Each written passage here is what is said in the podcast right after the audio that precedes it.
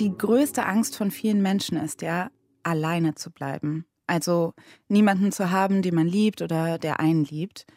Das ist eine sehr verständliche Angst. Ich habe sie auch. Aber ich finde es irgendwie krass, wie früh das schon einsetzt. Wie bei Miriam zum Beispiel. Die ist 28 und lebt eigentlich in München.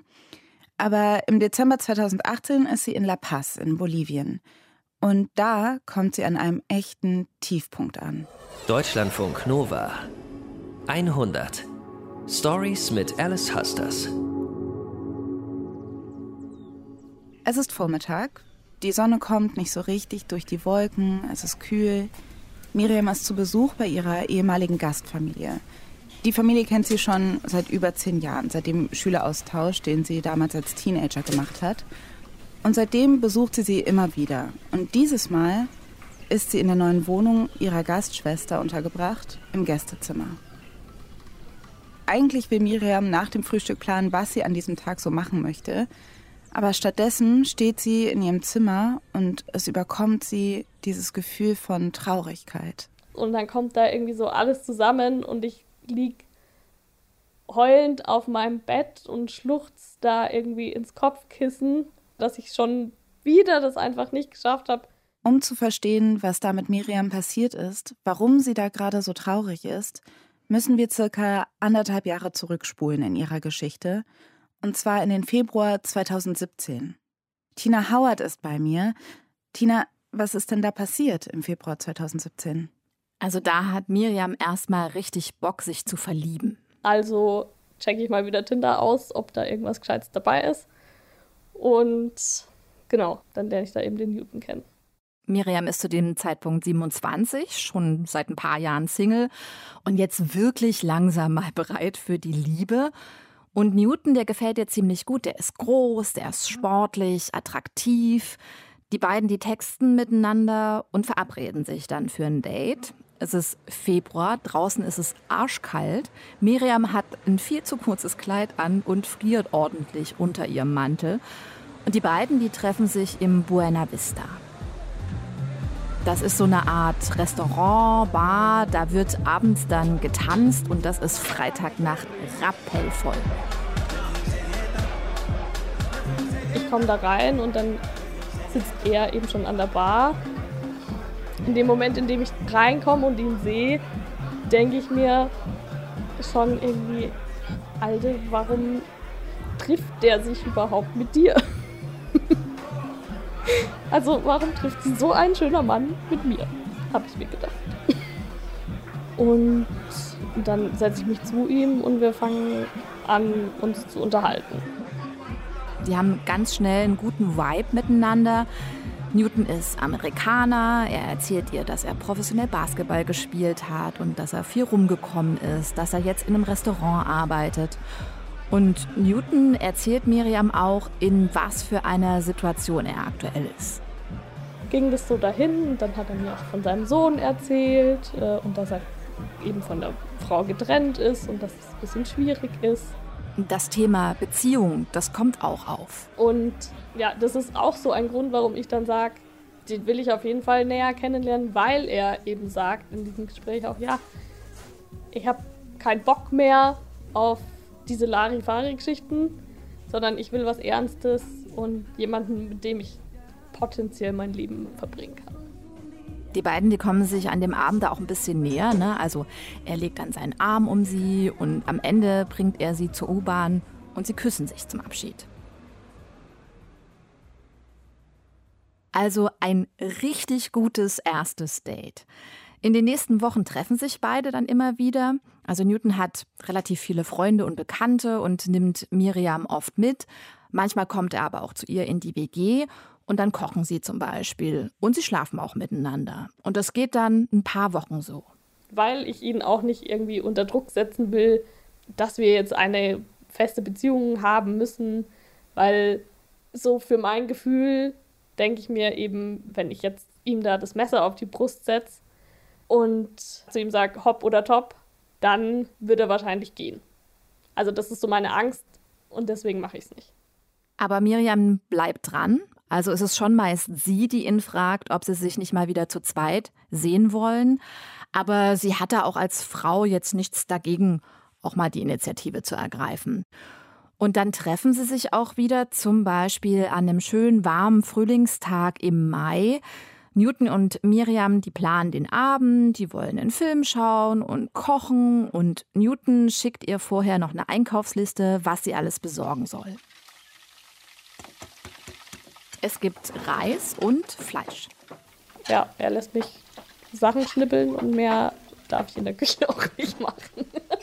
Und nach dem Essen gehen sie zusammen ins WG-Wohnzimmer auf die Couch und kuscheln sich aneinander und machen den Film an. Ja, ich merke aber schon, er ist irgendwie halt nicht so ganz bei der Sache, sondern schreibt ständig irgendwelche SMS. Da macht sich Miriam am Anfang erstmal nichts draus. Für mich ist es schon klar, dass wir den Abend zusammen verbringen und dass wir eben den Film zusammen zu Ende schauen und dann, keine Ahnung, schauen wir halt mal, was dann noch passiert heute. Und deswegen kommt es für mich ganz überraschend, dass er dann plötzlich sagt, so, ich muss jetzt los, ich habe jetzt noch einen Termin. Und da ist es echt schon spät, also gegen elf. Ich bin so perplex in der Situation und weil er dann auch so schnell einfach aufbricht, dass ich da irgendwie gar nicht nachfrage, wo er denn jetzt so dringend hin muss. Und natürlich verabschieden wir uns, aber ähm, es ist jetzt kein wahnsinnig inniges sich verabschieden. Also den Abend hatte sich Miriam definitiv anders vorgestellt. Ihre Mitbewohnerin setzt sich dann zu Miriam auf die Couch. Die findet seinen Abgang auch seltsam. Das ist leider nicht die einzige etwas seltsame Aktion. Es gibt da immer mal wieder Red Flags. Also zum Beispiel gibt es so eine Situation, da bringt Miriam einen Kumpel mit zu einem Treffen und dann sind die da in der Gruppe zusammen unterwegs und Newton sagt irgendwann, du dein Kumpel, der will doch was von dir. Willst du mit dem nicht was anfangen? Und Miriam denkt so, hä, was? Nein, Mann, wir daten doch. Wenn ich was von dem wollen würde, dann würde ich doch mit dem ausgehen und nicht mit dir. Miriam denkt sich aber, ja, okay, der Newton, der hat es gerade wirklich nicht leicht, der ist ja auch von seiner Ex schlimm enttäuscht worden. Der braucht vielleicht einfach ein bisschen mehr Zeit, um sich auf was Neues einzulassen. Aber dann passiert was Unerwartetes, das ziemlich viel verändert. Newton muss auf einmal zurück in die USA. Also er erzählt ihr, dass sein Vater im Sterben liegt und ist von jetzt auf gleich fort. Das ist im September 2017, sieben Monate nachdem sie sich kennengelernt haben. Also, dass der von einem auf den anderen Tag dann auf einmal verschwindet, das kommt mir auch irgendwie komisch vor. Meldet er sich denn von den USA aus? Ja, total oft. Also von wir sehen uns einmal die Woche und haben hier was Lockeres am Laufen in München hin zu Dauerleitung. Also das ist ständiger Kontakt, den er da irgendwie sucht und ich bin schon sehr verwundert, aber es freut mich natürlich auch, weil er jetzt quasi mal zeigt, was er denn empfindet. Ist so ein bisschen, als hätte er dann einen Schalter umgelegt. Also er sagt ihr, dass er sie vermisst und wie wichtig sie für ihn ist und wie viel sie ihm bedeutet. Während er weg ist, übernimmt Miriam dann in München ein paar Sachen für ihn. Also sie vermietet zum Beispiel seine Wohnung über Airbnb mit allem drum und dran, also was so dazugehört, ne? Putzen, Bettwäsche wechseln, neue Menschen in die Wohnung lotsen, ne? Also. Das ist ja quasi ein Nebenjob. Ja, total. Und das macht sie alles neben einem ziemlich anstrengenden Fulltime-Job, den sie ja hat beim Film in der Ausstattung, wo sie auch mal so 10, 12 Stunden Tage zwischendurch hat. Mhm, also sie nimmt dann auch zum Beispiel seine Post aus dem Briefkasten und checkt zum Beispiel auch Rechnungen gegen. Darum hat er sie auch gebeten, also das hat er erlaubt. Darunter sind dann auch mehrere Briefe von Gerichten. Newton muss nämlich noch eine ziemlich hohe Geldstrafe zahlen, weil er mehrmals ohne gültigen Führerschein gefahren ist und dabei erwischt wurde. Und dieses Geld, das hat er aber nicht. Und Miriam bietet ihm dann an, das zu übernehmen. Also da reden wir von so mehr als 3000 Euro. What? Hm. Das finde ich aber ganz schön nett von Miriam, weil 3000 Euro ist ja jetzt echt nicht so wenig. Und die beiden kennen sich ja auch jetzt auch nicht so lange, ne? Nee. Also Miriam ist so ein Typ Mensch, die sagt, stell dir mal vor, dem geht's total schlecht dadurch und ich hätte das ganz leicht verhindern können, indem ich ihm einfach helfe. Ne? Dann würde ich mich später darüber ärgern, wenn ich da nicht geholfen hätte. Ne? Also mhm. so ein Mensch ist Miriam einfach. Und dann ist sie auch so ein bisschen pragmatisch. Also die denkt sich, wenn er jetzt die Strafe nicht zahlt, dann kann er vielleicht nicht mehr zurück nach Deutschland. Und das heißt, er könnte erstens seinen Sohn nicht mehr sehen, was ihr sehr leid täte, aber zweitens natürlich auch, können sie sich im Zweifel nicht wiedersehen. Ne? Mhm. Und das will sie natürlich auf keinen Fall. Und ja, 3000 Euro ist viel, aber Miriam kann das in der Situation auch leisten. Also bietet sie ihm das an und hilft ihm da aus. So wahnsinnig dankbar ist er ihr dafür nicht. Dafür bittet er sie aber immer wieder, zu ihm in die USA zu kommen und sagt ihr, wie sehr er sie vermisst. Anfang des Jahres hat Miriam eh immer frei und verreist in dieser Zeit. Also das passt eigentlich ganz gut. Aber Newton sagt ihr, Januar, das ist viel zu spät, du musst eher kommen. Und das sagt er ihr so oft, bis Miriam schließlich einen Job absagt und für den 12. Dezember 2017 einen Flug nach Washington, DC bucht. Und von dort aus will sie dann weiter nach Baltimore, wo Newtons Bruder lebt und wo er gerade untergekommen ist. Ein Tag vor dem Flug ist Miriam in der Münchner Innenstadt unterwegs. Da ist alles weihnachtlich geschmückt, ne? überall herrscht so Vorfreude. Bei Miriam gibt es aber noch eine ganz andere Vorfreude, denn morgen geht ihr Flug in die USA. Gerade steht sie in dem Buchladen, um ein Geschenk für einen Freund in den USA zu kaufen. Und da fällt ihr ein, dass sie noch gar nicht so richtig weiß, wie sie zu Newton kommt. Also von Washington nach Baltimore und dann ja zum Haus des Bruders. Denn der ist beim Militär und der wohnt mit seiner Familie auf einer Militärbasis. Ja, und da brauchst du ja vielleicht irgendwie eine Anmeldung oder sowas ähnliches. Und deswegen schreibe ich ihm dann. Und dann kommt von ihm die Antwort, Du brauchst gar nicht kommen. Ich bin gar nicht da.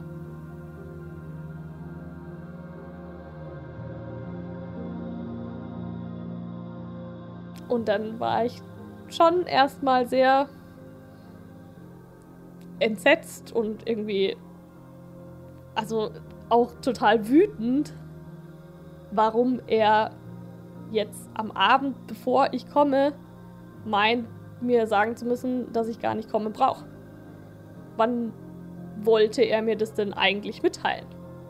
Wenn ich am Flughafen stehe, oder was? Miriam ist einfach nur völlig perplex. Er weiß seit zwei Monaten, wann ich komme. Und jetzt fällt ihm das plötzlich auf, dass er ja gar nicht da ist. Ja, ich bin also scheiß wütend einfach und von ihm kommt aber auch keine befriedigende Antwort irgendwie auch auf die Frage, wann er es mir denn hätte sagen wollen. Und ich beschließe aber dann für mich selber, ich fliege trotzdem hin. Ich lasse mir jetzt von diesem Arschloch nicht meinen Urlaub vermiesen. Also, das finde ich einfach so fies. Ja, ich finde es auch hart. Ey, da würde ich auf jeden Fall Schluss machen. Also für mich wäre es das jetzt.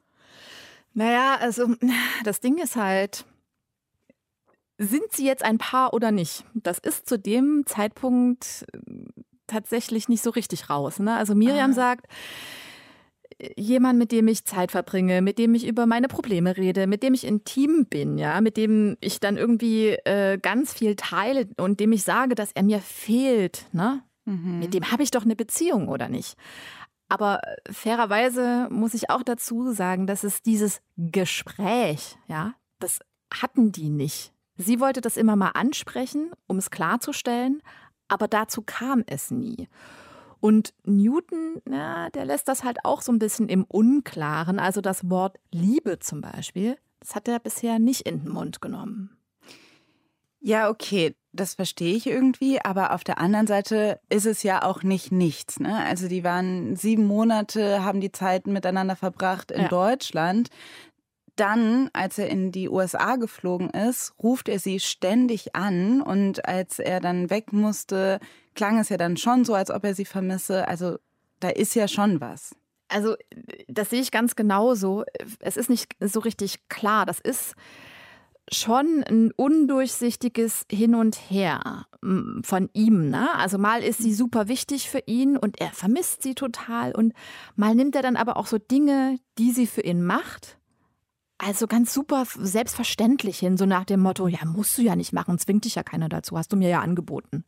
Na, und er versteht dann auch in dieser Situation gar nicht, warum Miriam da im Buchladen kurz vorm Abflug auf einmal so sauer ist. Hä? Also er versteht nicht, warum jemand sauer ist, der extra einen Job abgesagt hat und auf seinen Drängen hin einen Flug gebucht hat und dann sitzen gelassen wird. Das ist doch klar. Ja, also aus seiner Perspektive ist das so. Er hat kurzfristig einen Job bekommen in den USA. Den braucht er auch. Der braucht nämlich dringend Kohle. Mhm. Und für diesen Job steht jetzt ein Training an.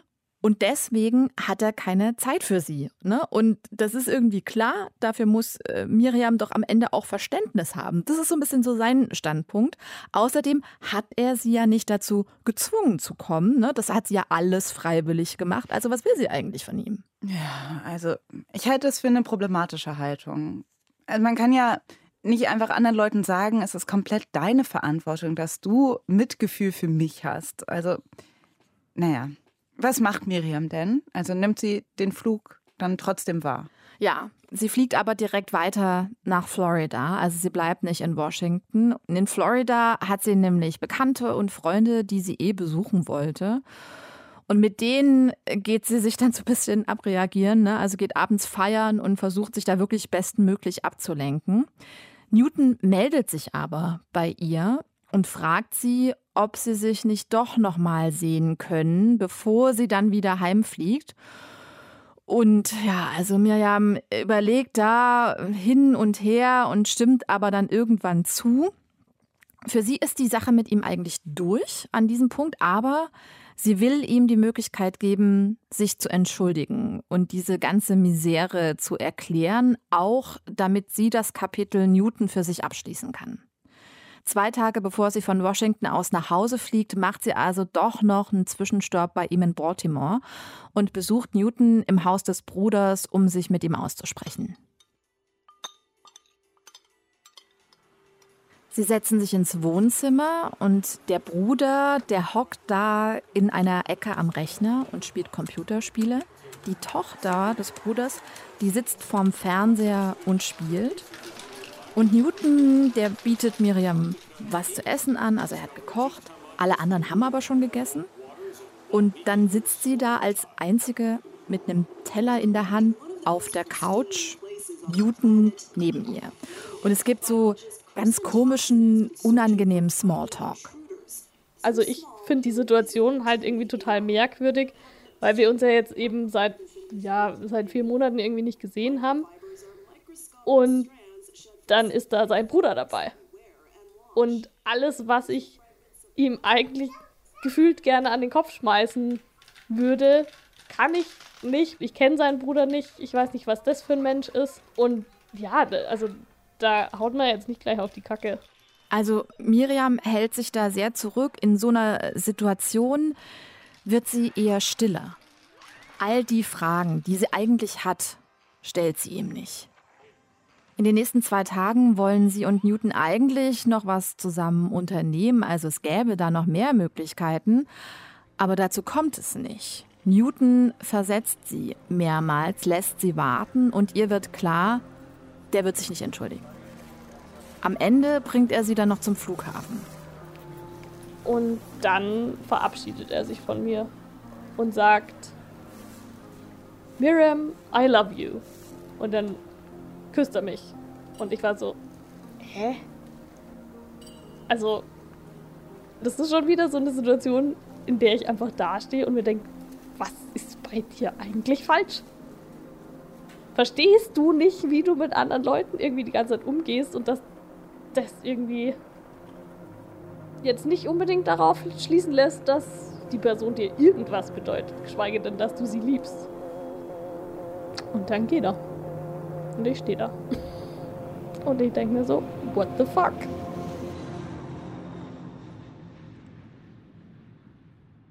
Auf dem Rückflug denkt Miriam die ganze Zeit darüber nach, was das alles zu bedeuten hat, was mit dem nicht stimmt. Aber sie kann sich da beim besten Willen keinen Reim drauf machen. Sie macht dann einen Haken hinter die Geschichte, also so gut das eben geht. Ja, so sehr sie das versucht, gibt es da auch immer wieder Fragen, die aufkommen und die an ihr nagen. Also wie konnte ich es überhaupt so weit kommen lassen? Was hätte ich anders machen müssen? An welcher Kreuzung bin ich eigentlich falsch abgebogen? Also Tina, ich finde aber, das ist auch ein bisschen hart. Es liegt ja nicht nur an ihr. Ich habe das Gefühl, sie lädt sich da auch in dem Moment ziemlich viel auf. Ja, ich finde auch, Miriam ist, ist schon oft hart zu sich selber. Aber äh, dass einem nach so einer Geschichte solche Fragen beschäftigen, ja, das ist, glaube ich, auch verständlich. Also diese Fragen, die trägt sie wirklich in sich. Und es wäre eigentlich auch ganz gut, die zu beantworten. Denn nach einiger Zeit gibt es nämlich jemand Neues in ihrem Leben.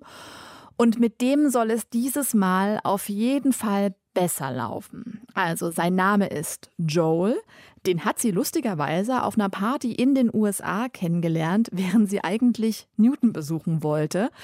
Die beiden, Joel und Miriam, die haben sich sofort gut verstanden. Damals noch auf so einer rein freundschaftlichen Ebene. Aber die beiden bleiben in Kontakt, auch nachdem sie wieder zurück in Deutschland ist. Also die schreiben sich, die telefonieren immer wieder. Und das geht ein ganzes Jahr so.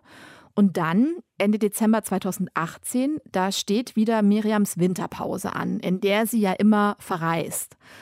Dieses Mal will sie ihre ehemalige Gastfamilie in La Paz in Bolivien besuchen. Und auf dem Weg dahin muss sie eh in den USA zwischenlanden. Und da sagt Joel, äh, besuch mich doch in Florida. Naja, und Miriam muss da nicht lange überlegen, ne? Ist relativ schnell klar. Sie fliegt dann zu ihm. Zwei Wochen hat sie geplant. Und die Zeit ist wirklich wunderschön. Also die fahren an den Strand, die gehen abends zusammen aus, unterhalten sich über Gott und die Welt. Und beiden ist ziemlich schnell klar, also nur Freunde sind sie sicher nicht. Miriam ist verliebt. Bei einer gemeinsamen Tour mit einem Mietwagen entlang am Ozean konfrontiert Joel sie dann mit der Realität, also mit seiner Realität. Und dann fragt er mich eben, wie ich unsere Beziehung jetzt sehe und wie ich das einschätze und was ich mir wünsche. Und ich sage zu ihm, also ich könnte mir definitiv mehr vorstellen und ich würde mir wünschen, dass wir eine feste Beziehung eingehen, das ausprobieren. Und der Joel meint aber, nee, für ihn kommt das jetzt so nicht in Frage und meint einfach, er kann sich ja mit so einer Beziehung gerade nicht rumschlagen. Das passt gerade nicht in sein Leben. Vor allem, wenn es dann halt auch noch so kompliziert ist mit Fernbeziehung. Naja, und Miriam sagt dazu auch nichts weiter. Und die beiden, die verabschieden sich schließlich am nächsten Tag voneinander und das tut ihr einfach wahnsinnig weh, auch wenn sie sich das nicht anmerken lässt. Sie fliegt weiter nach Bolivien, eben nach La Paz, zu ihrer ehemaligen Gastschwester, die mittlerweile selbst eine Familie hat. Die Ablenkung dort tut ihr ganz gut. Also das sind Menschen, die sie mag, die sie schon lange kennt. Dort hat sie Freunde. Und trotzdem denkt Miriam immer wieder an das letzte Treffen mit Joel zurück, dass das nicht so gelaufen ist, wie sie sich das gewünscht hat. Und sie denkt auch an das Debakel mit Newton. Wie es halt auch früher in den anderen Beziehungen gelaufen ist. Newton war nämlich nicht der Einzige. Also da war zum Beispiel der Typ, der auf einmal wieder mit seiner Ex zusammen war. Oder der, den sie auf einem Stadtfest getroffen hat, mit seiner neuen Freundin im Arm. Dass ich so viele Gelegenheiten habe verstreichen lassen, weil ich eben nicht drüber geredet habe. Das waren Typen, mit denen hat sie Zeit verbracht, hatte Sex mit denen, gute Gespräche, die fand sie toll. Naja, und äh, dann gibt es ja eigentlich immer den Punkt, an dem zwei Menschen mal drüber reden, was das jetzt eigentlich ist zwischen ihnen. Aber diesen Punkt, den hat Miriam immer verstreichen lassen. Damit blieben die Beziehungen kurz und unverbindlich, bis die Männer einfach weiterzogen. Auf diesem Bett in La Paz wird ihr klar, ich bleibe allein in meinem Leben, wenn ich das nicht ändere. Und da überkommt es mich halt irgendwie so, dass diese Gedanken, dass ich das endlich mal irgendwie zulassen muss und dass ich das auch mal zeigen muss, wie es mir geht. Und plötzlich vermisse ich den Joel halt extrem krass und dann kommt da irgendwie so alles zusammen und ich liege heulend auf meinem Bett und schluchzt da irgendwie ins Kopfkissen. Ja, weiß, dass ich das nicht will, dass ich das ändern muss in Zukunft. Also es muss etwas passieren. Ich fasse dann den Entschluss, dass ich da nochmal hin muss, unter anderen Voraussetzungen, nur um das nochmal durchzusprechen, weil ich einfach so unzufrieden bin mit mir und das Gefühl habe, ich konnte eigentlich gar nicht so wirklich das sagen, was ich ihm sagen wollte. Und das will sie nachholen, also bucht sie ihren Rückflug um, sodass sie nochmal einen kurzen Zwischenstopp in Florida macht und da Joel nochmal sehen kann. Also der ist erstmal ein bisschen verdattert, dass sie wieder vor seiner Tür steht. Miriam dagegen ist in dieser Situation super nervös. Sie sagt, ich bin wie so ein Fisch. Ich weiß, was ich sagen will, ich mache den Mund auf, aber da kommt nichts raus. Und sie hat Angst, dass das jetzt mit Joel wieder so wird. Die beiden treffen sich zum Frühstück und Miriam gibt sich einen Ruck ich sage ihm, dass ich mich in ihn verliebt habe und dass ich mir eine Beziehung vorstellen kann. Und dass ich das nochmal einfach unter anderen Voraussetzungen jetzt irgendwie nochmal probieren will. Nun hat Joel ja aber seinen Standpunkt schon klar gemacht, also ihm passt das vom Timing her überhaupt nicht. Und Miriam erwartet eigentlich auch nicht von ihm, dass sich das jetzt irgendwie ändert. Aber er empfindet halt auch was für sie, das lässt sich nicht leugnen und auch er findet, dass das zwischen ihnen blöd gelaufen ist. Ja, und eigentlich muss er nach diesem Frühstück auch schon los, äh, geschäftlich nach Tallahassee. Ja, auf jeden Fall verabschieden wir uns dann irgendwann und dann meint er aber, ja, willst du nicht einfach mit nach Tallahassee kommen? Und dann probieren wir es da nochmal und schauen, was es wird. Ja, und darüber ist Miriam einfach super glücklich und Sie verbringen noch ein paar Tage zusammen und beschließen, wir versuchen das jetzt einfach, ja? Kann sein, dass das nicht funktioniert, aber wir versuchen das. Miriam macht in dieser Beziehung wirklich einiges anders als sonst. Sie redet zum Beispiel wirklich über ihre Gefühle und sie packt auch ein paar Themen an, die sie länger vor sich hergeschoben hat. Also zum Beispiel sich darüber klar zu werden, was sie eigentlich will in ihrem Leben und wo ihre Schwierigkeiten eigentlich herkommen. Tina, ich finde es schon interessant, dass das Miriams Thema ist, weil Miriam kommt mir vor wie so eine richtige Romantikerin und gleichzeitig kann sie aber nicht so wirklich über ihre Gefühle sprechen. Warum nicht? Das darüber nicht sprechen können, das kommt aus ihrer Kindheit, sagt Miriam. Sie hat äh, nämlich eine ältere Schwester und die hat schon immer sehr viel Aufmerksamkeit gebraucht. Und Miriam wollte ihrer Mutter nicht noch zusätzlich Stress machen, indem sie dann auch noch Bedürfnisse anmeldet. Ja, also die Mutter hatte mit der Schwester schon genug zu tun und Miriam hat im Prinzip schon als Kind niemand zur Last fallen wollen und sich selbst und ihre Gefühle deswegen immer so ein bisschen hinten angestellt. Und dieses Verhalten, das hat sich bei ihr über die Jahre einfach sehr verfestigt. Okay, also das heißt, jemanden ihre Gefühle zu gestehen, verbindet Miriam mit einer Last oder einer Bürde und nicht mit was Schönem. Ja, genau. Obwohl das ja eigentlich äh, schade ist oder absurd, ja, weil, weil das ja eigentlich was total Schönes ist, wenn dir jemand seine Liebe gesteht. Was natürlich jetzt in einer Situation, in der sie einen Partner sucht, super schwierig ist, weil ich meine, wie soll dein Gegenüber wissen, wie ernst es dir ist, wenn du es ihm nicht sagst? Ja. Ich meine, dann kann man ja auch sagen, deswegen braucht es dann halt auch manchmal diese harten Erfahrungen. Also so im Prinzip so eine Art Arschtritt vom Schicksal.